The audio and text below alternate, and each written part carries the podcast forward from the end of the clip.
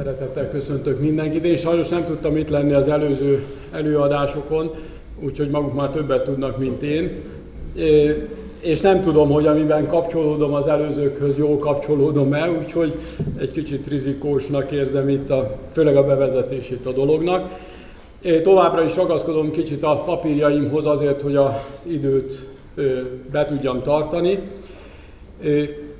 A cím hitvallásaink tanítása az egyházról. Az első alcím, amit én rendelek már hozzá, a Szentlélek Isten munkája az Anya Szent Egyház. Sokan foglalkoznak manapság azzal a gondolattal, hogy szükség van-e egyáltalán egyházra. És tulajdonképpen mi az egyház lényege? Nem lenne egy elegendő az, hogyha a nagy stadion evangelizációkon a megtértek feltartanák a kezüket, regisztrálnánk a hívőket, aztán akik hitre jutottak, hazamennek, és a saját hatáskörükön belül az Istennel tartott kapcsolatukat építgetnék, mint a legszemélyesebb magánügyet. Mások pedig keresnek ugyan valami közösséget, de ez is egy olyan keresés, hogy szeretnék egy olyan közösséghez tartozni, ahol jól érezhetem magam, ahol kiszolgálnak engem lélekben, ahol végre én egy kicsit a központ, ahol mindig megbecsülést kapok, és így tovább, és ahol lehetőség szerint senki nem fegyelmez, senki nem tanít, senki nem irányít. Komolyan felvetődött a múlt század elején már annak a kérdése is, hogy nem kellene megváltoztatni a szakrális nyelvet, nem kellene demitologizálni, azaz a mitológiától mentesíteni a bibliai történeteket, a missziót, az egyház életét, és hozzáigazítani a szekularizált és technocentrikus világunkhoz. Az elmúlt évtizedek abban erősítettek meg bennünket, hogy ez nem vezetne egyházi megújuláshoz. Ezek a szekularizmus, az egzisztencializmus és a fogyasztói szemlélet torzult látásmódjának a kérdésfeltevései, melyben mindennek mértéke az ember, aki mindenki ellenére akar élni a világban, és ezért mindenkivel ki is akarja magát szolgáltatni, ha lehetne, akkor még az Úristennel is. És itt érünk meg, oda az egyházhoz, hogy sokan így jönnek az egyház közelébe, hogyha lehetséges, még az Úristennel is szolgáltassam ki magamat. Ha ilyen gondolatokból kiindulva keressük az egyházat, vagy ennek alapján akarjuk meghatározni az egyház lényegét, valószínűleg sohasem fogunk rátalálni, sohasem fogjuk definiálni, legfeljebb valami szektába fogunk elkeveredni. Az egyházról hitben és nem csak látásban kell szólnunk. A római katolikus egyház pontosan tudni vélte, hogy hol keresendő az igazi egyház, mi protestánsok már óvatosabban szoktunk fogalmazni, mikor az egyház határairól ejtünk szót. A személyes véleményem az, hogy az Isten országának határa az ott van, ahol az ember éppen áll. És az egyháznak, Krisztus testének a határa is ott van, ahol éppen az ember áll. Ha határ előtte van, akkor kívül áll. Ha háta mögött van, akkor belül áll. Ez az, amit az embernek mindig tudnia kell. Amit a Heidelberg KT így határoz meg, hogy hiszem, hogy ennek, mármint az egyháznak, én is élő tagja vagyok, és örökké az is maradok. Ez azt jelenti, hogy a határa hátam mögött van. Innentől kezdve lehet gondolkodni erről a kérdésről, hogy mi is az egyház. Nem utasíthatom persze azokat el, és éppen ezért ez az egyház fogalom mindjárt az ökumenének is a talp pillére, nem utasíthatom el azokat a Krisztusban hívőket, akiknek egyformán megígértetett az üdvösség ugyanúgy, mint nekem. A Krisztusban hívő testvéreinkre úgy kell ugyanis tekintenünk, hogy velünk együtt fognak üdvösségre jutni. Ez egy hatalmas élmény volt, mikor először prédikáltam egy ilyen nagy ökumenikus alkalmon, hogyan készüljek, hogy vigyem az evangéliumot oda azoknak, akik katolikusok, evangélikusok, baptisták, hát a reformátusokról már volt fogalmam, de, de hogy ezeknek hogy vigyem oda. És akkor az fogalmazódott meg bennem, hogy ő Krisztusban hívő testvéreim, akik ugyanúgy üdvözülni akarnak Krisztusban, mint én hát akkor nagyon közel állunk egymáshoz. Erről a talajról már lehet gondolkozni, a közösségről is. Tehát a az egyházról úgy gondolkodunk az egyetemes egyházról, mint a megváltottak közösségéről. A Heidelbergi KT arra a kérdésre, hogy mit hiszel, nem az, hogy mi az egyetemes anyaszent mit hiszel az egyetemes keresztény anyaszent egyházról, ezt válaszolja az új fordítás szerint olvasom. Hiszem, hogy Isten fia a világ kezdetétől a világ végezeteig az egész emberi nemzetségből, szent lelke és igé által az igaz hitben megegyező, örök életre kiválasztott gyülekezetet gyűjt magának, ezt oltalmazza és megtartja. Hiszem, hogy ennek én is élő tagja vagyok, és örökké ez is, az is maradok. Ez az 54. kérdés. A következő kérdés pedig így hangzik, hogy mit értesz a szentek közösségén? Először azt, hogy a hívők együtt és egyenként is tagjai az Úr Krisztusnak, és részesei minden javának és ajándékának. Másodszor mindenki tekintse kötelességének, hogy ajándékaival a többi tagta javára és üdvösségére készséggel és örömmel szolgáljon. A második helvét hitvallás az már részletesebben szól az egyházról, amely mindig volt és mindig lesz azért, mert Isten elejétől fogva azt akarta, hogy üdvözüljenek az emberek. Ezt mondja a 17. fejezetben.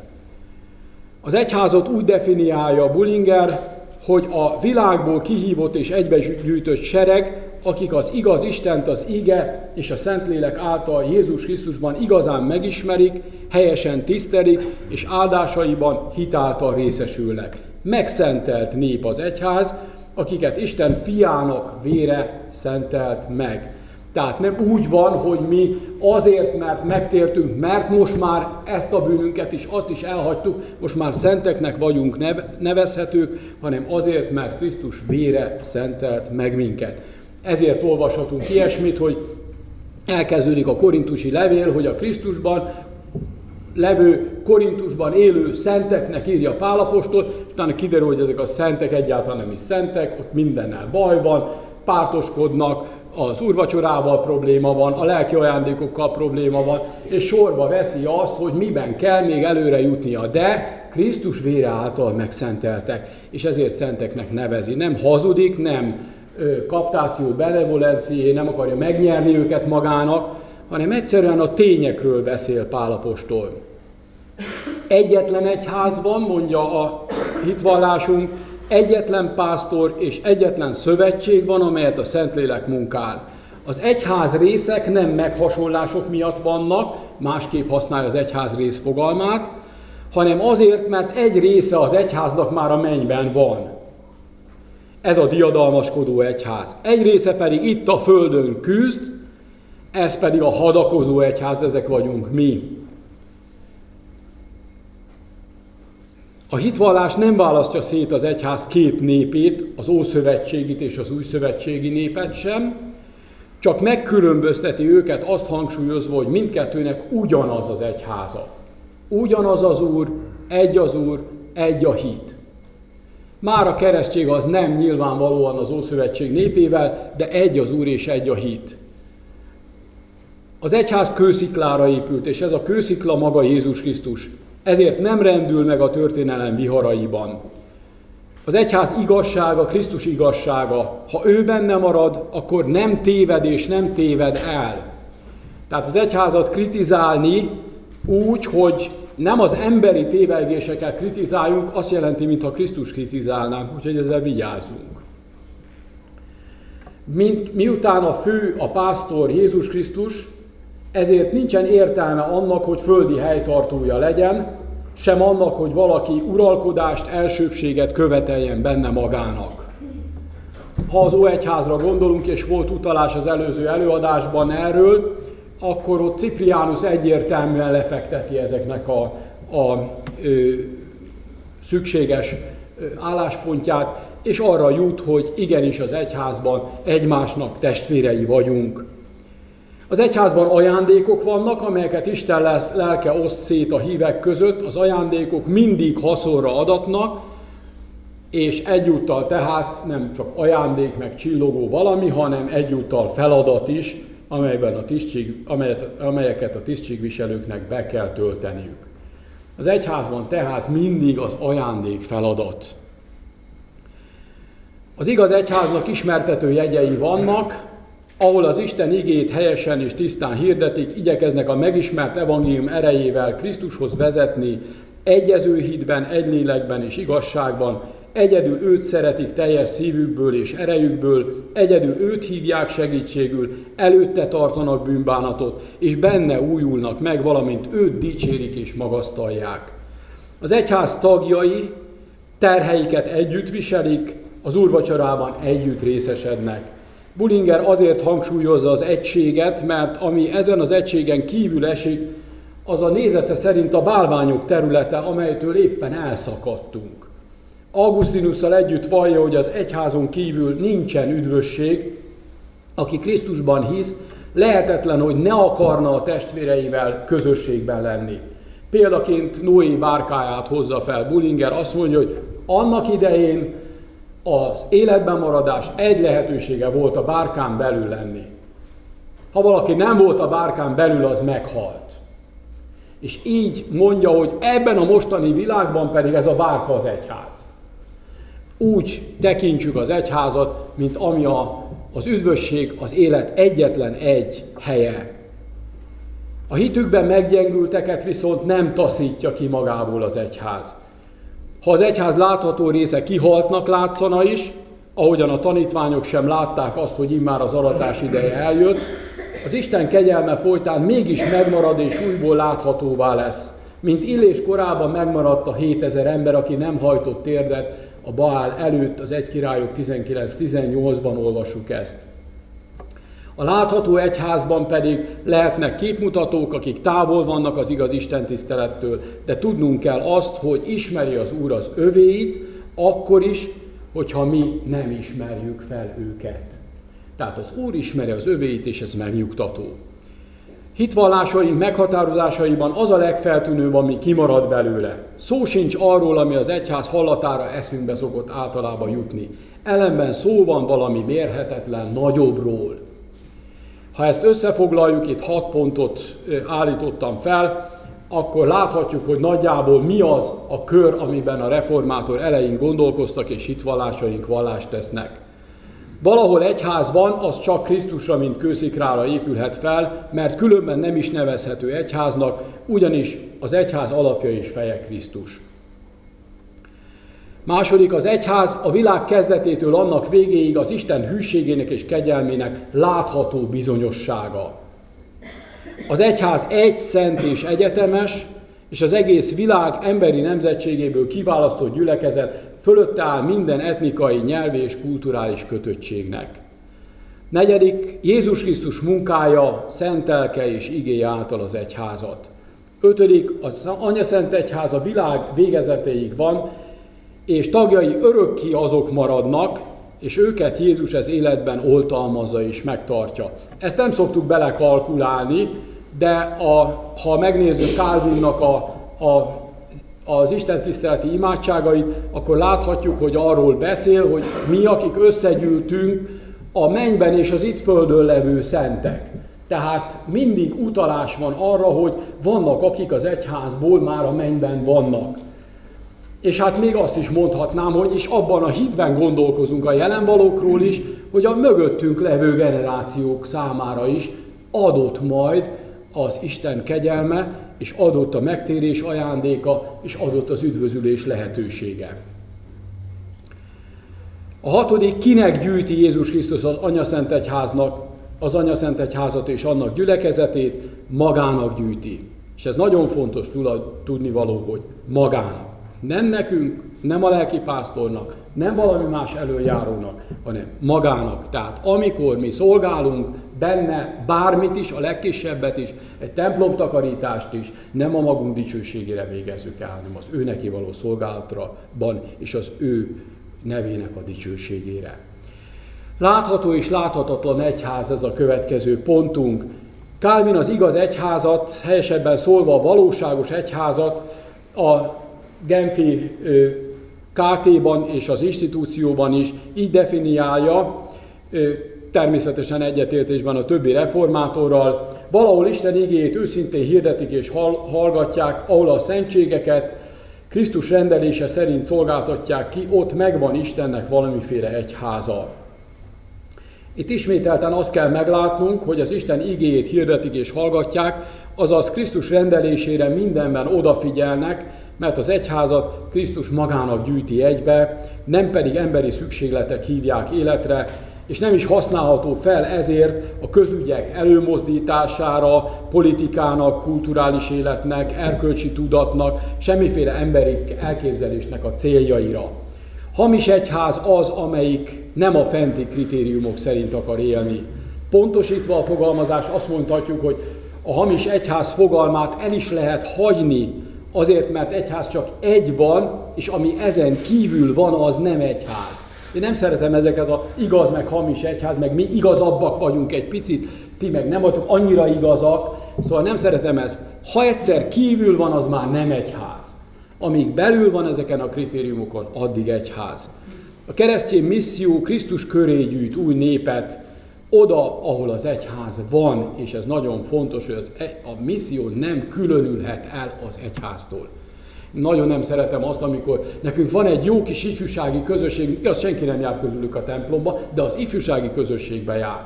Hát nem különíthetjük el a missziót, az ifjúság közötti missziót nem különíthetjük el attól, ami a gyülekezet közösségében egyébként zajlik.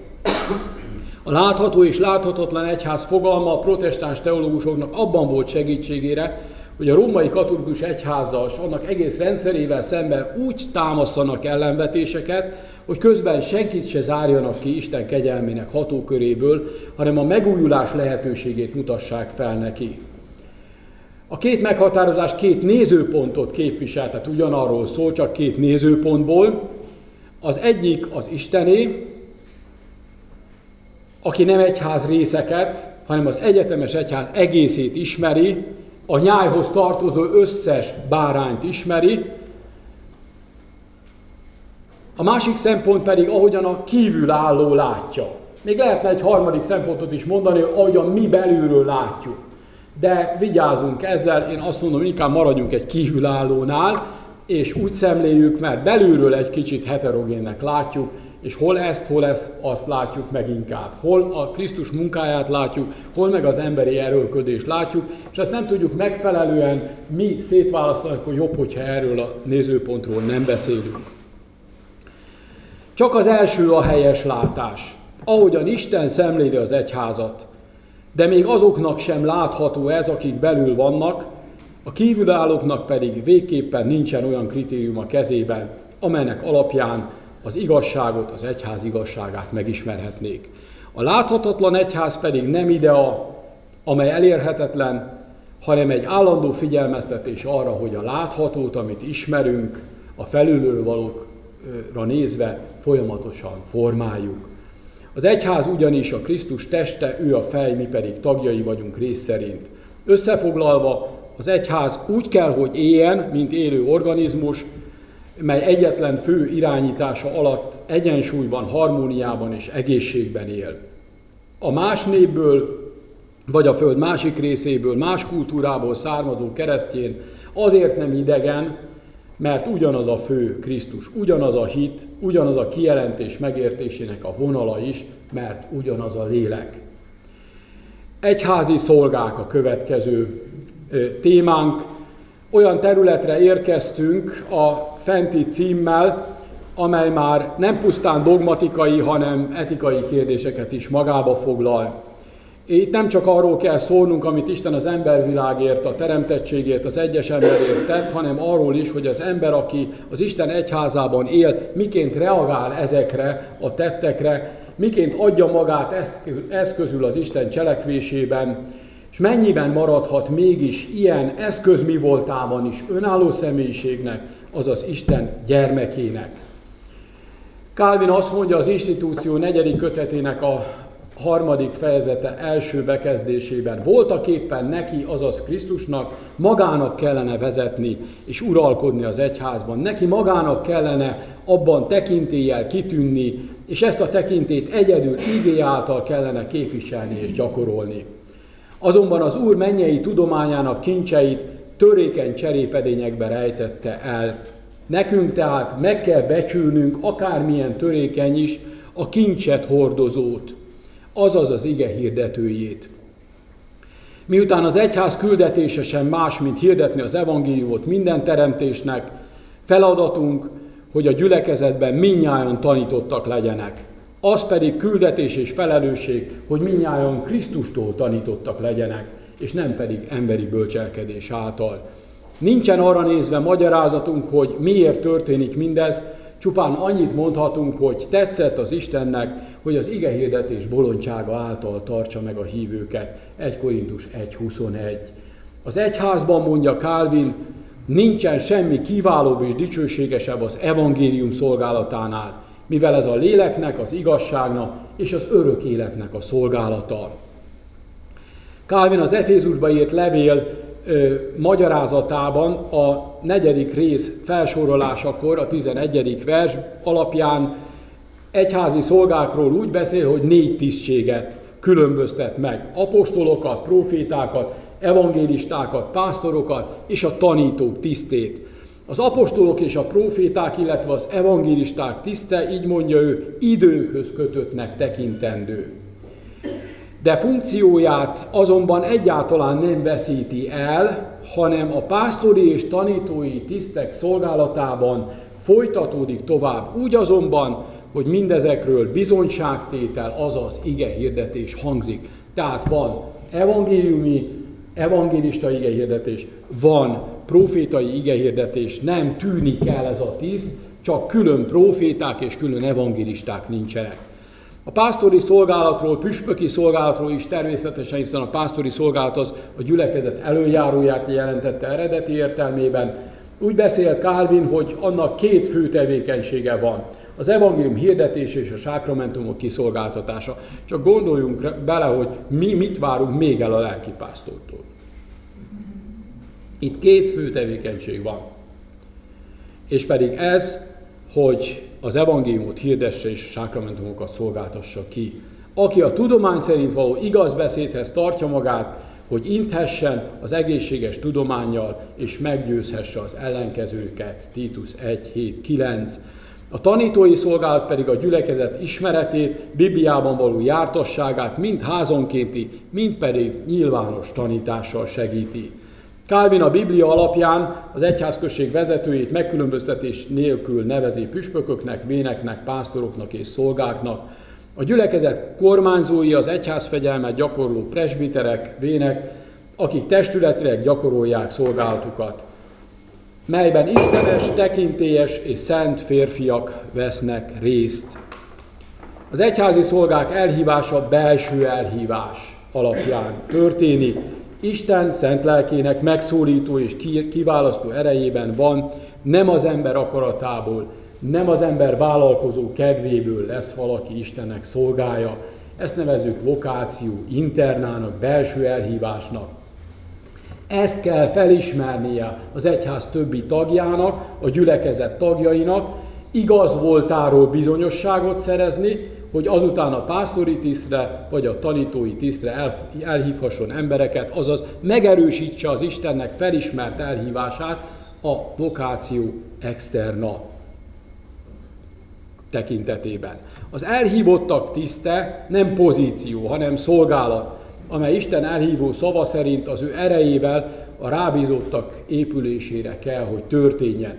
Ma már én azt gondolom, hogy senki, a lelkipásztorok sem, de nem akarok más nevével szólni, a püspökök sem mondhatják azt, hogy ez a szolgálat igazán nagy pozíció, hanem hihetetlen kemény munka, nagyon nagy alázatot igénylő állandó fáradozás.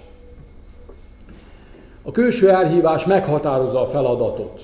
Magával, azzal, hogy elhívjuk, meghatározza a feladatot, amelyben járni kell, amelyről eltérni nem szabad. Az elhívott szolgák a vének áldásmondása alapján iktatódnak be a tisztükbe. Ez a modell a mi zsinat presbiteri vagy presbiter zsinati egyház szervezetünknek a modellje, mely formában az egységet jelentő gyülekezetnek egy nagyobb egységet kívánnak megteremteni tanításban, rendtartásban, egyházfegyelmük tekintetében egy testet alkotnak a gyülekezeteink, a vezetés nem személyi, hanem testületi, alkotó tagjait a gyülekezetek, belső elhívásuk, hitvallásuk ismeretében jogosultak a külső elhívással meghatározott szolgálatra rendelni pásztorokul és tanítókul.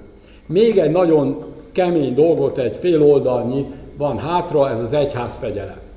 Ez egy nagyon kemény téma. A gyülekezetek nem élhetnek rendetlenül. Ezt Pálapostól nagyon sok helyen mondja, mert egy közösségben, mint élőtestben nem engedhető meg az az ellentmondás, hogy egyik más csinál, mint a másik, meghasonlás támad előjáró gyülekezeti tag, gyülekezeti tag és gyülekezeti tag között. Előjáróitoknak engedelmeskedjetek és fogadjatok szót, kövessétek hitüket, figyelmeztet a zsidókhoz írt levél. A Westminsteri hitvallás, ez egy nagyon értékes hitvallás, nekünk nem elfogadott hitvallásunk, vagy nem kötelező hitvallásunk. A 30. Ö, ö, fejezetében leszögezi, hogy az Úr Jézus Krisztus lelki kormányzást helyezett az egyház vezetőinek kezébe. Az egyházi tisztségviselőknek adta a mennyek országának kulcsait, amelynek következtében hatalmuk van arra, hogy miként a helyzet megkívánja, megtartsák, illetve megbocsássák a bűnöket, hogy az íge és a fegyelmezés által a bűneiket meg nem bánók előtt bezárják a mennyek országát, a megtérő bűnösek előtt pedig megnyissák azt az evangélium szolgálata és a fenyítés alól való feloldozás által. Így a Westminsteri hitvallás. Azért szükséges ez, mert a hamis kovász az egész tésztát megposhasztja. Van helye tehát az intésnek, az úrvacsorától való eltiltásnak és az egyházból való ideiglenes kizárásnak is. Ezt mind a Hedebeg KT, mind a második helvét hitvallás mondja. Azért a második helvét hitvallás óvatosabb ilyen tekintetben, és azt mondja, de mihelyt igazi javulást ígérnek, tehát nem látszik, hanem csak ígérnek, és arról tanúbizonyságot tesznek a későbbiekben, akkor a Krisztus és az egyház tagjaiként vissza kell őket fogadni. És ezt erősíti meg a Hedebegi KT 85. kérdése. Bullinger óv attól, hogy az egyház fegyelem önkényesen történjen, hogy a konkolyjal a búzát is kitépjük. A 18. fejezetben szól erről a, a második helvét hitvallás, de ragaszkodik ahhoz, hogy minden ékesen és jó rendben történjen. Az egyházfegyelem gyakorlása építésre és nem megrontásra adatott. Ma, amikor az emberek semmilyen kötöttséget vagy fegyelmet nem akarnak elviselni, nagyon nagy körültekintést és nagyon nagy bölcsességet igényel az egyházfegyelem gyakorlása. Én erre tippeket nem adnék most, ha beszélgetés során valaki rákérdez, szívesen válaszolok, hogy mi a személyes véleményem. Köszönöm a türelmet és a figyelmet.